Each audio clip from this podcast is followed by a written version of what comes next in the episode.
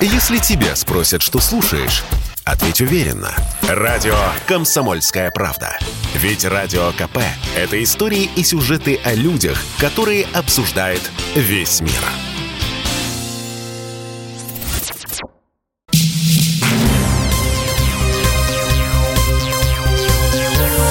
Темы дня. Здравствуйте, друзья. В студии радио «Комсомольская правда» Иван Панкин. Печальное известие, новость пришла из Донецка. Ну, как печальная. Там в центре города произошел взрыв. Это подтолкнуло к тому, что из города, из Донецка, я имею в виду, сотни тысяч человек рванули в Ростовскую область в с пониманием того, что война, возможно, наступит вот-вот, прям вот-вот. Тем не менее, тем временем продолжаются артобстрелы как Донецкой Э, области, так и Луганской. По крайней мере, оттуда и оттуда поступают новости о том, что минометные выстрелы, причем до 18 минометных ударов, Э, все-таки продолжают наноситься по территориям непризнанных республик. Вот такие довольно тревожные новости. Автомобиль, который взорвался прямо рядом с администрацией ДНР, принадлежал начальнику местной милиции, сам он не пострадал. И это хорошо, безусловно. Тем не менее, это может послужить таким триггером, как многие считают, триггером к началу боевых действий. Беженцев, как я уже сказал, кстати, пока сообщается о сотнях беженцев, по крайней мере, пробки, прям я видел видео, которые по разным телеграм-каналам разносятся. Сотни тысяч человек сейчас пытаются уехать из Донецкой области в Ростовскую, например. Но вот, например, как глава правительства ДНР Александр Бородай, Э, сообщил, могут быть сотни тысяч человек, как в 2014 году. Президент России уже распорядился, во-первых, всех принимать, во-вторых, э, каждому беженцу выплатить по 10 тысяч рублей. На связи с нами экс-глава правительства ДНР Александр Бородай, глава Союза добровольцев Донбасса. Александр Юрьевич, здравствуйте. Здравствуйте. Итак, как Давайте эту диверсию... поправлю. Поправьте, пожалуйста. По целому ряду моментов, так сказать, э, потому что некоторые из них озвучены неправильно. Так, я пожалуйста. глава правительства ДНР в 2014 году, то есть на сегодняшний день уже давно бывший. Да? А я, я вас назвал экс-главой, я вас назвал экс. экс. Да, все да. хорошо, да. Экс-глава правительства. Я в курсе, что вы давно уже не в правительстве. Экс-глава. Да, да, я глава Союза добровольцев Донбасса и депутат Государственной Думы Российской Федерации. Все правильно. Вот. Я и про так главу вот, Союза добровольцев тоже сказал. Итак, Александр давайте Юрьевич. тогда еще кое-что поправлю. Пожалуйста. Не Донецкой области, а Донецкой республики. Ну, также и Луган, не Луганской области, а Луганской Народной Республики. Может быть, Донецкой области и Луганская область будут в каком-то обозримом э, периоде времени это будут Луганская область Российской Федерации и Донецкая область Российской Федерации. Но пока этого, к сожалению, еще не произошло. Ну хорошо, Пока я это... не думаю, что прям некорректно говорить области, но будь по-вашему. Хорошо, республики. Оно на самом деле так э, точнее будет. Итак, Александр Юрьевич, чтобы да, не терять... взорвалась не совсем у командира милиции, надо, чтобы для понимания, да? Я это сказал один... у главы. Да-да-да народной милиции Донбасса, mm. руководителя корпуса, на самом деле, народной милиции Донбасса, то есть, по сути дела, это армейский командующий. Это mm-hmm. просто уточнение такое. Ну вот, все, я пока, так сказать, завершил с поправками. Итак, война-то будет вот сейчас из-за этого. Послужит ли вот этот взрыв триггером, скажите, пожалуйста? Ну, во-первых, я вам хочу сказать такую немаловажную новость, э, так сказать, э, абсолютно совершенно секретную, что война началась в 2014 году и с тех пор еще пока не прекращалась. Мы вы говорим знаете, о столкновении России и Украины вообще-то. Ну, вы знаете, это становится весьма высоко вероятным. По одной простой причине Россия не может отказаться от защиты русского населения Донбасса. Но при этом надо еще иметь в виду, что значительная часть русского населения Донбасса является гражданами Российской Федерации. Это около 800 тысяч человек на сегодняшний день а, из а, постоянно проживающих на Донбассе граждане Российской Федерации. Соответственно, а, соответственно, да, вероятность высока. Сейчас просто наступает, видимо, активная фаза наступательной операции, ну, в ближайшее время наступит активная фаза наступательной операции вооруженных сил Украины на Донбасс. Ну, как вы понимаете, корпуса народной милиции Донбасса и вообще все силовые структуры Донбасса вместе взятые, они уступают группировке противника, которая скоплена в районе линии боевого соприкосновения, в несколько раз. Ну, примерно там, приблизительно в пять раз, будем так считать. Хотя это очень приблизительная оценка. Ну, естественно, как в живой силе, так и в технике, и во всем, что касается технического обеспечения. Поэтому, естественно, будет сложно корпусам, оказавшимся в такой ситуации. Тем более, что инициатива на стороне противника, поскольку э, республики до сих пор продерживаются Минских э, соглашений, хотя они давно уже не существуют. Они являются, к сожалению, абсолютно пустой бумагой. Э, что было, в общем, очевидно с самого начала, с 2014 года, что они такой бумагой будут оставаться, поскольку Украина не собиралась никогда их выполнять. Кстати, у них был еще и срок действия, сказать, который тоже давным-давно закончился, по-моему, 31 декабря 2015 года. Ну, в общем, короче, э, так сказать, на сегодняшний день все Минские соглашения – это абсолютная пустота. О чем официальные лица Украины уже тоже много раз заявляют. В общем, одним словом, ситуация действительно очень накаленная. На сегодняшний день уже вторые сутки идет достаточно тотальный обстрел э, территории республик, достается очень сильно Луганщине, э, стреляют и по Горловке, и по Донецку, часть Горловки обесточена. Ну, в общем, ситуация действительно достаточно сложная. Были уже попытки прощупать оборону, республик наступательными действиями, но эти попытки пока слабые, потому, поэтому я считаю, что наступательная операция по большому счету еще не началась.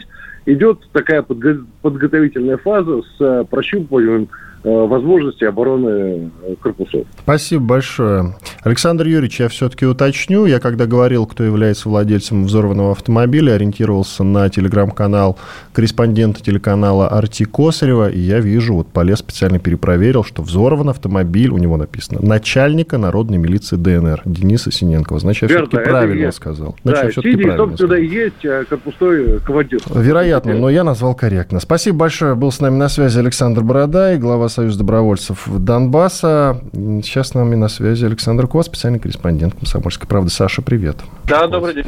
Саш, как ты оцениваешь произошедшее? Это начало войны, по-твоему, или нет?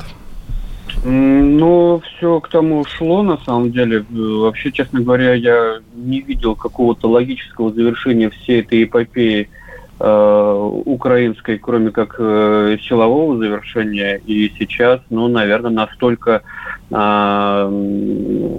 однозначные э, выводы разведки ДНР, и наверняка с ними делится и а, соседняя страна своими разведданными, что а, действительно возникла необходимость э, объявить массовую эвакуацию, и это не какая-то бутафорская да, эвакуация. Действительно, огромные очереди э, на заправках, люди в автобусах выезжают, их собираются принимать в Ростовской области. То есть все это говорит о том, что а, действительно мы стоим накануне э, развязывания Украины и войны, и э, вот эти заявления э, украинских чиновников и от Минобороны, и от Совета нацбезопасности и обороны, и из Офиса президента о том, что нет никаких планов по военной операции в Донбассе, что они ничего подобного не планируют, не должны вводить нас в иллюзии, потому что я прекрасно помню слова Михаила Саакашвили за 4 часа до того, как он обрушил реактивные системы залпового огня на спящий Цхинвал. Он тогда говорил, что он в одностороннем порядке объявляет прекращение огня, там тогда уже шли небольшие... Да-да, я тоже это помню, было дело. И угу. что он ни, никакой наступательной и ночью, операции... И ночью война началась, правда? И ночью, да, в 23.57, по-моему, они начали 7 числа лупить по спящему Цхинвалу из э, градов. Поэтому все вот эти э, заявления о том, что Киев не собирается нападать или вторгаться э, в, в Донбасс, они не стоят э, ни одной гривны. Поэтому э, сейчас важно минимизировать последствия этой военной авантюры Э, в сфере потерь, да, то есть сейчас делается все, чтобы вывести в первую очередь женщин и детей, потому что, э, ну, я прекрасно помню 14-15 год, все-таки э, мирное население э, на любой войне, они страдают э, больше всего, они подвержены опасности больше, чем люди военные, которые имеют э, возможность и э, укрыться, и э, защитить себя. Э, с помощью оружия. Мирные жители, как правило, как правило, этого лишены, причем, если речь идет о Донбассе, многие районы лишены этого на протяжении уже семи с половиной лет. Есть районы Трудовские, есть э, Петровский район, где люди живут, реально живут, не спускаются время от времени, а живут в подвале уже семь с половиной лет. Э, ненормально поныться, ненормально еду не приготовить. Вот. Ну и очень хочется верить, что э, этому наступит конец, потому что, как мы понимаем сейчас, да, э, если, ну, берем, допустим, которая самая на слуху Донецкая Народная Республика, если в Донецкой Народной Республике официально там что-то под 500 тысяч граждан России, наверное, какая-то часть их же будет, да, сейчас эвакуироваться. То есть происходит эвакуация российских граждан. Российским гражданам э, угрожает опасность, смертельная опасность. Мне кажется, это повод для того, чтобы э, ну, объявить какую-то, не знаю, миротворческую операцию, какую-то миротворческую миссию, неважно под, э, под, под чьей гидой, но э, надо спасать людей, тем более, что это граждане России. Хотя спасать, наверное, конечно, всех, и граждан Украины в том числе, которые находятся на территории Донбасса, не подконтрольной Киеву. Э, всех, всех надо спасать. И это можно сделать только с помощью русского оружия. Мы э, после того, как закончилась Юго-Осетинская война, да, мы, по-моему, за Э, более чем э, там, почти 15 лет не слышали там практически ни одного выстрела с тех пор, как появилась там армия России. В Крыму, как появилась армия, ни, никакой войны там нет. Поэтому э, могут сколько угодно националисты там исходить э, пеной, э, что они там объявят э, священную войну э, российским оккупантам, ничего подобного не будет. Спасибо большое. Как только появятся базы российские, закончится война. Спасибо большое. На связи был Александр Кот, специальный корреспондент «Комсомольской правды», военный корреспондент, даже можно сказать, «Комсомольской правды», который где только не был. Меня зовут Иван Панкин. Делаем перерыв. После этого продолжим наш марафон, посвященный произошедшему в Донецке. Оставайтесь с нами. Если тебя спросят, что слушаешь, ответь уверенно. Радио «Комсомольская правда». Ведь Радио КП – это самые оперативные и проверенные новости. Темы дня. С вами по-прежнему Иван Панкин. Продолжаем марафон, посвященный взрыву в центре Донецка. И так как, в общем, есть предпосылки горячей стадии войны, мы и затеяли этот марафон, конечно же. На связи с нами сейчас э, Родион Мирошник, дипломатический советник главы Луганской Народной Республики. Сейчас как раз у Родиона Валерьевича и спросим, э, как ситуация в Луганске. Мне вот сообщают мои источники, что там идет стрельба и обстрел города. Родион Валерьевич, здрасте. Да, добрый вечер. Как обстановка у вас? Ну, в Луганске сейчас э, слышны канонады. Э, то есть по Луганску, слава богу, обстрелов нет.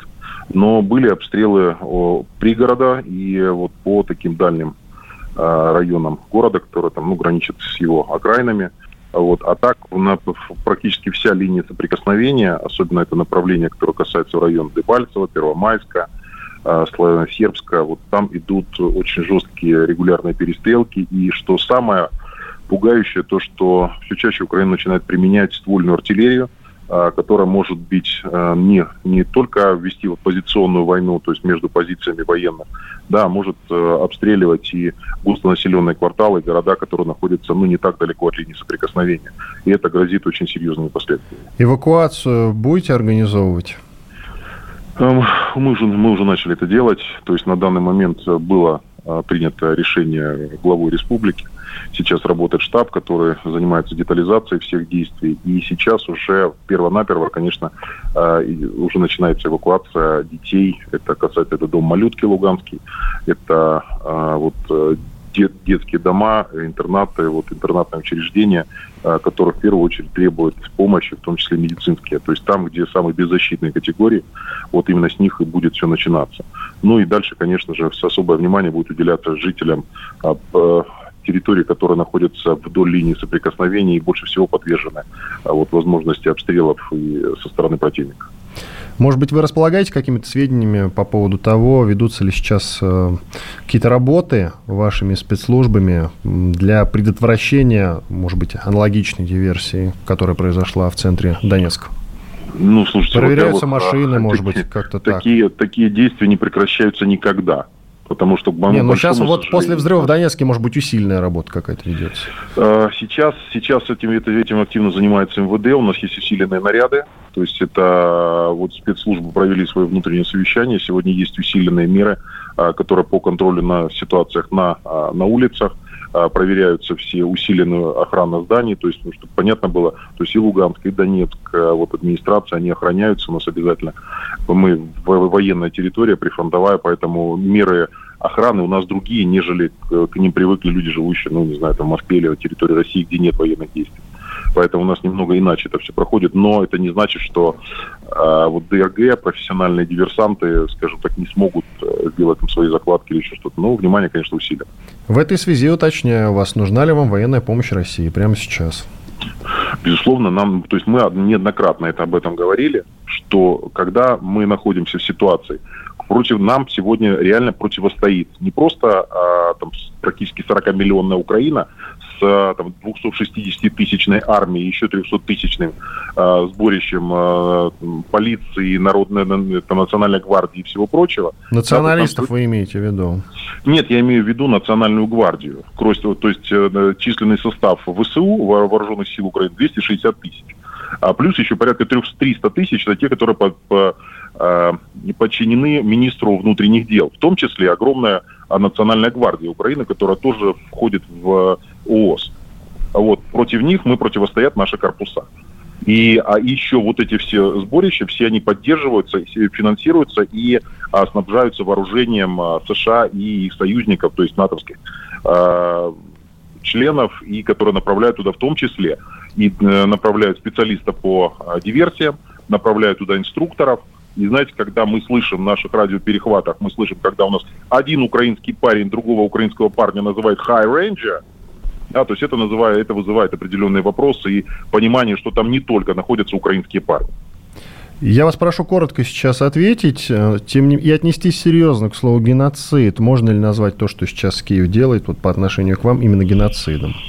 Э, это можно сделать, потому что как минимум мы это Нет, назвать, назвать нельзя, назвать геноцидом. Это можно назвать геноцидом, это можно назвать истреблением. Это меры, которые, которые расшифровываются очень просто. Когда обстреливают жилые кварталы, это истребление. Когда лишают возможности доступа к воде, электроэнергии, к продуктам питания, это все геноцид. Я вас понял, спасибо большое. С нами на связи был Родион Мирошник, дипломатический советник главы Луганской Народной Республики. Хорошо, что нам удалось до него дозвониться. Мне было очень интересно, что происходит именно в Луганске сейчас, потому что до этого мы как раз сосредоточились на Донецке, где и произошел взрыв. Как раз. А сейчас с нами на связи Сергей Тютюник, военный журналист из Ростова, публицист, писатель, главный редактор газеты военный вестник Юга России. Сергей Петрович, здрасте. Добрый вечер. Есть данные какие-то, как много народу сейчас поступает к вам в Ростов? Пока не поступают, потому что выехал первый автобус, вернее, первые автобусы стартовали в 20.00. А подъезд до нас это 3-4 часа, конечно, в зависимости от скорости там, машины и так далее, и так далее. Э, значит, э, наш корреспондент уже с коллегами выехал туда на пограничный переход. Вот там два пограничных перехода, таких вот ближайших, по-моему, на Успенку. Они туда успевают попасть. Так что они увидят вот как раз прибытие вот первых этих автобусов первой колонны. Вот какая раскладка по времени и по э, расстояниям. Сергей Петрович, это я... вообще относительно недалеко.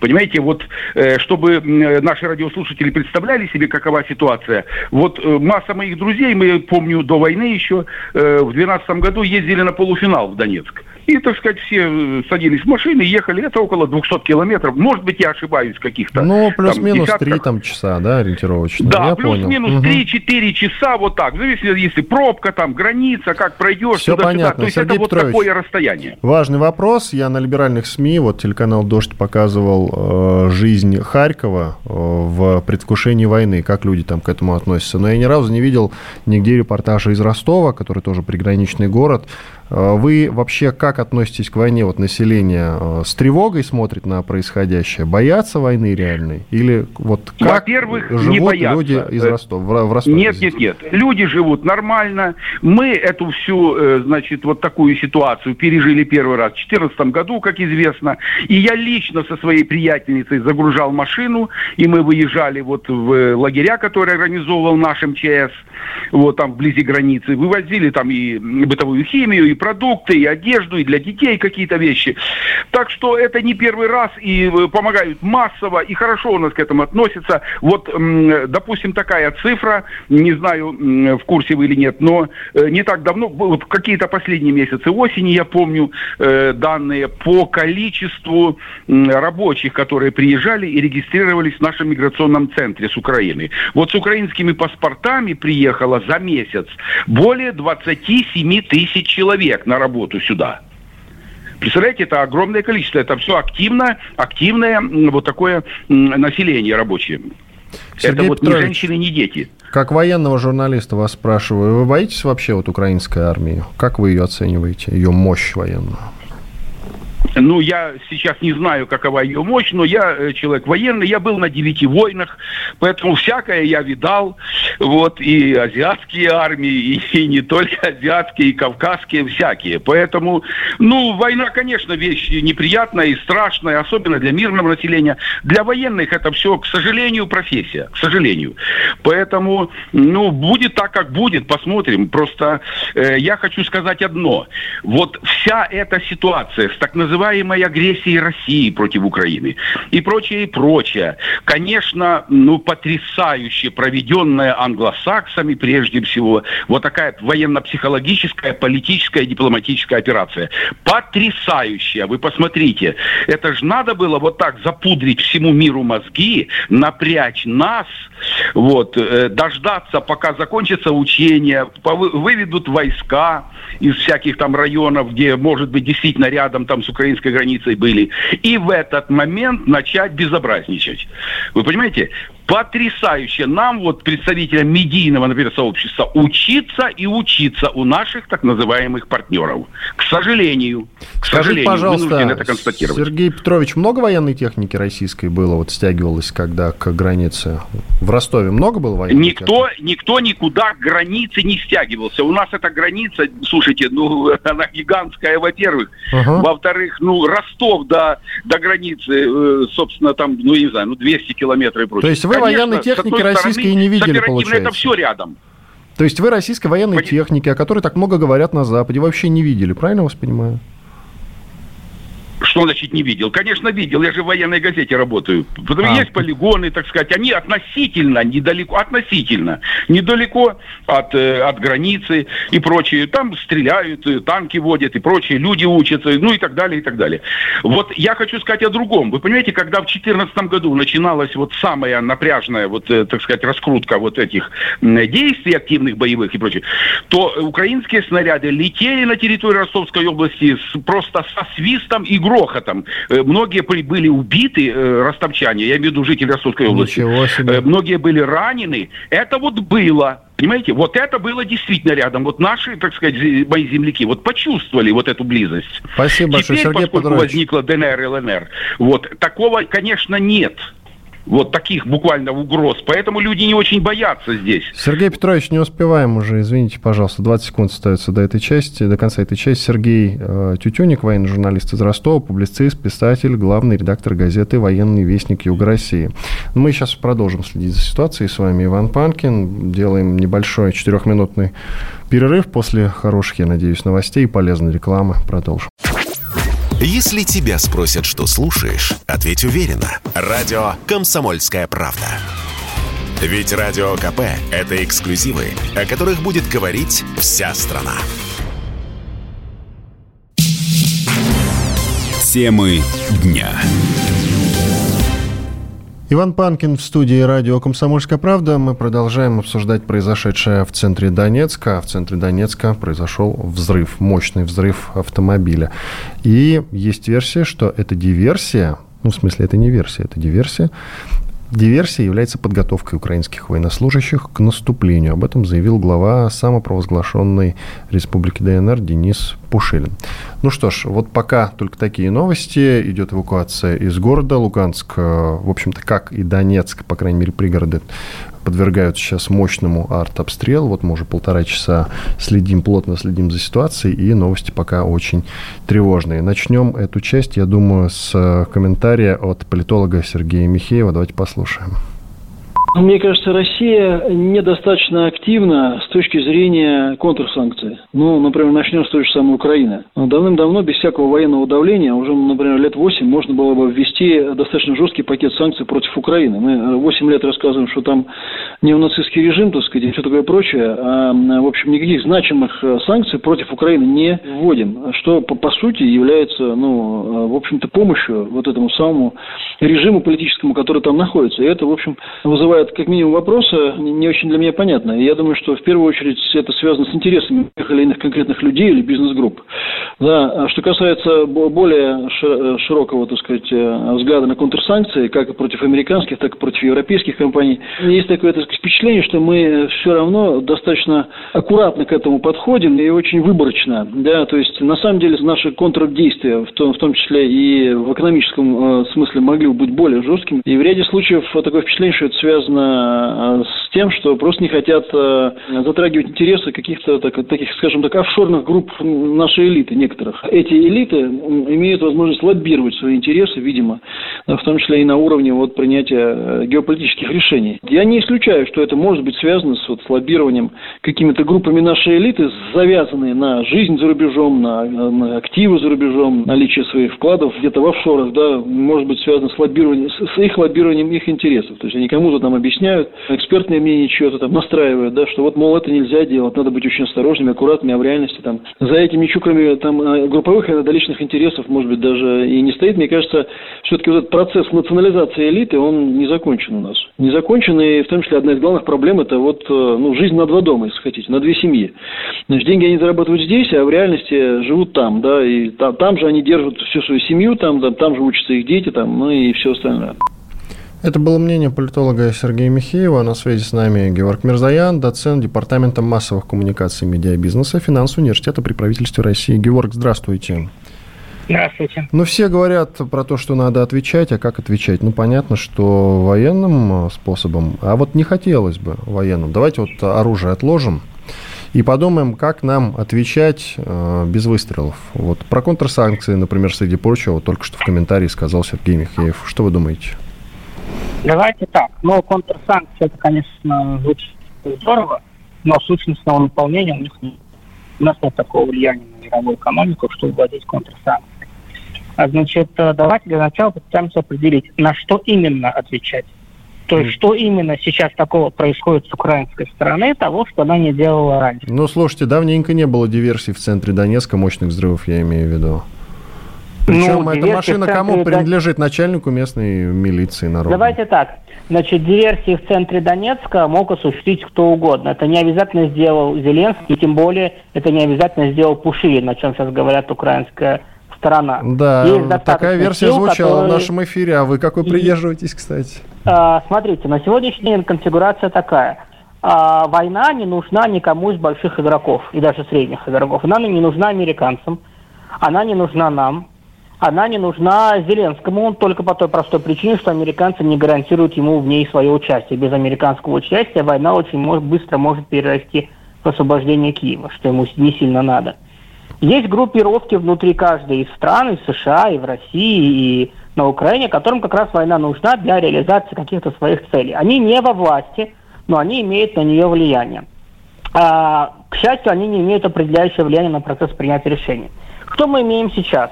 Сейчас мы, безусловно, имеем самую большую эскалацию со времен 2014 года.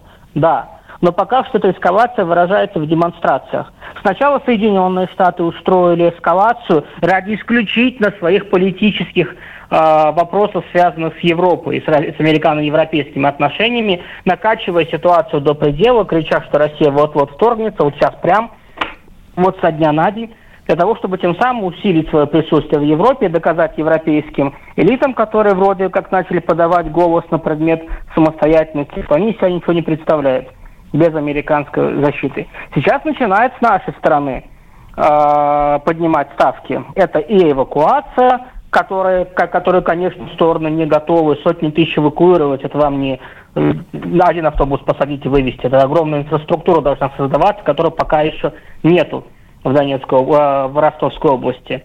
Это и заявление о том, что сейчас Украина вот-вот тоже собирается вторгнуться и так далее. Мы, э, наш интерес здесь может быть в нескольких моментах. Первое – это своего рода ответ на американские Э, это, это дополнение к нашему ответу на американские ответы по предложениям о безопасности. То есть, если раньше мы вели себя э, спокойно, мы не реагировали на украинские провокации, то сейчас мы показываем, к чему эти украинские э, провокации могут привести, что мы тоже умеем отвечать, и мы тоже будем отвечать впредь, и не будем больше терпеть того, что делает Украина. Это могло бы, может быть, определенно отрезвление украинского руководства, что если вы, ребят, вот кричите «война, война» и хотите войны, вот будьте готовы тогда ее начать и ко всем ее последствиям.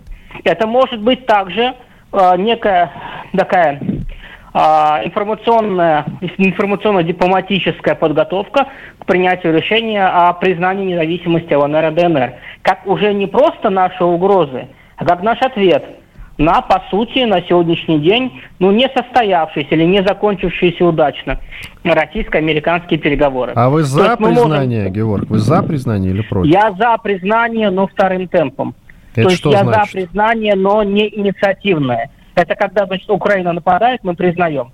А не мы признаем, просто так на ровном месте. Если ну, слушайте, признаем, вот этот так, взрыв, он служит сейчас э, триггером для того, чтобы мы признали? Если его организовал Зеленский, если мы докажем, что его организовала украинская страна, да, почему? А как почему это нет? доказать? Ну, Можем. Ну, как это доказать? А вот так. А, он значит, отпечатки там свои доказать. оставил? Значит, он отпечатки там значит, свои он не может быть триггером. Мы, наши вот. действия должны быть обоснованы. То, что вот господин Михеев говорит про окопавшихся элиток и так далее, все, конечно, интересно и круто звучит.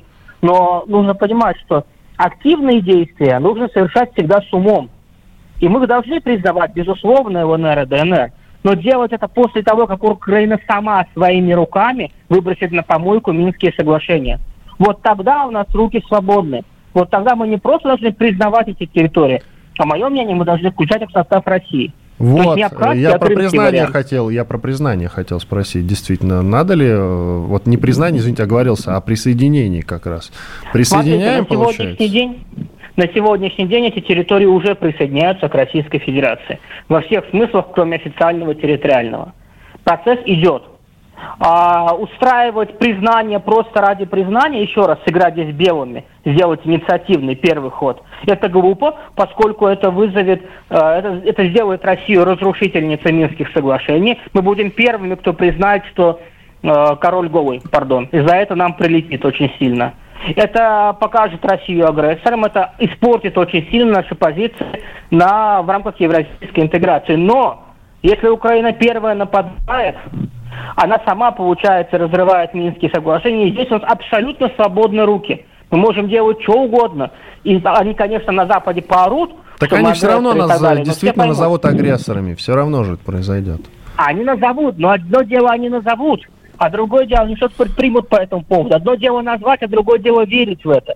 Если мы будем первыми, кто сделает, мы будем реальными агрессорами. Если мы будем делать это иници... А, ответно, в качестве ответа, то они покричат, но все для себя внутри правильные выводы сделают. Байден же нельзя, не зря сказал эту фразу про малую агрессию, малое вторжение. Это был еще один его, так сказать, намек тонкий Зеленскому, что если ты будешь дальше борзеть, и Путин на тебя из-за твоей борзости нападет, то учитывая, что американскую помощь ты не получишь. И более того, ты даже санкции, может быть, от нас в адрес России не получишь. И, как я сказал, Байдену война абсолютно не нужна, и поэтому в Вашингтоне с большим неудовольствием смотрели на то, как украинские товарищи ее провоцировали. Георг, вот вы и не только войны, вы, не Георг, вы и не только вы говорите, что война никому не нужна, ни Байдену, там никому, ни Великобритании, ни Германии, ни Франции, никому не нужна война. И ни Зеленскому не нужна война, но ведь обстреливают, а? Ведь обстреливают. А кому тогда нужна? Обстрел... Что происходит Значит, тогда, смотрите, я не понимаю. Никому не нужна, но обстреливают. Есть, есть два момента. Первый момент – когда стороны начинают играть в акробатов внешнеполитических и пытаются пройти по веревочке эскалацию, не, не упав в войну, из-за непрофессионализма они могут упасть. Это раз. И два, я же сказал в начале наших с вами разговоров, что помимо властей, внутри каждой из сторон есть свои силы, которым нужна война. На Украине это, например, тоже там, да, Порошенко, та же украинская элита, которая хочет через войну свергнуть Зеленского, устроить Майдан, потеряв то, что они уже потеряли в лице ДНР, э, ЛНР, вернуться к власти. Зеленский, может быть, сам бы тоже хотя бы поиграть в войнушку, если бы он был бы уверен. что Россия становится на, на границе ЛНР и ДНР, а Байден ему поможет в военном плане. Внутри России тоже есть люди, которые хотят войны, потому что считают, что тем самым мы решим украинский вопрос. Мы присоединим ЛНР и ДНР, и якобы украинский вопрос на этом закроется. Спасибо. Когда, на самом деле он лишь обострится. Но он не закроется, это понятно. На связи с нами был Георг Мирзаян, доцент Департамента массовых коммуникаций и медиабизнеса финансового университета при правительстве России. Делаем перерыв. После паузы продолжим. С вами Иван Панкин. Если тебя спросят, что слушаешь, ответь уверенно. Радио «Комсомольская правда». Ведь Радио КП – это самая топовая информация о потребительском рынке, инвестициях и экономических трендах. Темы дня. С вами по-прежнему Иван Панкин. Продолжаем обсуждать взрыв э, в Донецке, в центре Донецка и, соответственно, последующую эвакуацию из э, Донецкой, из Донецка и Луганска уже в Россию, в том числе в Ростов. Идет сейчас массовая эвакуация. Там принимают беженцев из непризнанных республик, и всем беженцам будет выплачена финансовая компенсация пока что в размере 10 тысяч рублей. Получит каждый, насколько я понял, это приказ президента России Владимира Путина. Сейчас мы э, свяжемся совсем скоро с Никитой Макаренковым. Это корреспондент э, «Комсомольской правды» в Донбассе. Вот он же с нами, он с нами на связи уже. Буквально сейчас через минуту начну с ним разговор, чтобы спросить об оперативной обстановке в городе. А пока вот интересные, интересные мысли э, сформулированы в телеграм-канале не за Игорь. Вот я читаю. С ночи 17 февраля четыре спутниковых группировки развернуты для снятия и наблюдения данных объективного контроля Донбасса. Принадлежат спутники США, Великобритании, Франции и малая спутниковая группа компаний Илона Маска по оперативным данным за счет семьи Клинтон. Постоянно за территорией Донбасса и прилегающими областями России и Украины наблюдает из космоса КНР и российская группировка спутников Минобороны. Перехваты защищенных каналов связи Минобороны Украины и первой пятерки топ-чиновников Офиса президента говорят о полной координации всех сил, находящихся на линии соприкосновения, британскими военными и профильными сотрудниками Ми-6. Личная охрана Владимира Зеленского частично заменена и усилена за счет служб безопасности президента Эрдогана, которая привезла с собой три частных борта для скрытной скрытой эвакуации президента Украины в Стамбул, в дом, принадлежащий Белалу Эрдогану. Вот такие мысли, в принципе, оценивайте их каждый по-своему, наверное. На связи с нами, как я и говорил, Никита Макаренков, корреспондент «Комсомольской правды» Донбассе. Никита, еще раз приветствую. Э, здравствуйте. Обстановка как-то за два часа вот с момента последнего нашего разговора как-то сейчас изменилась в городе? Обстановка, в принципе, не поменялась. Может быть, стало более координированное действие людей. А, сейчас я нахожусь на одном из э, пунктов, откуда организован выезд людей э, в Ростовскую область. А, уже два автобуса отсюда отъехали именно из этого пункта. Сейчас готовится отправка еще одного автобуса. А, наблюдаю, что внутри сидят э, семьи в автобусе, женщины и даже молодая пара с грудным ребенком, наверное, месяцев 7-8 ребенку.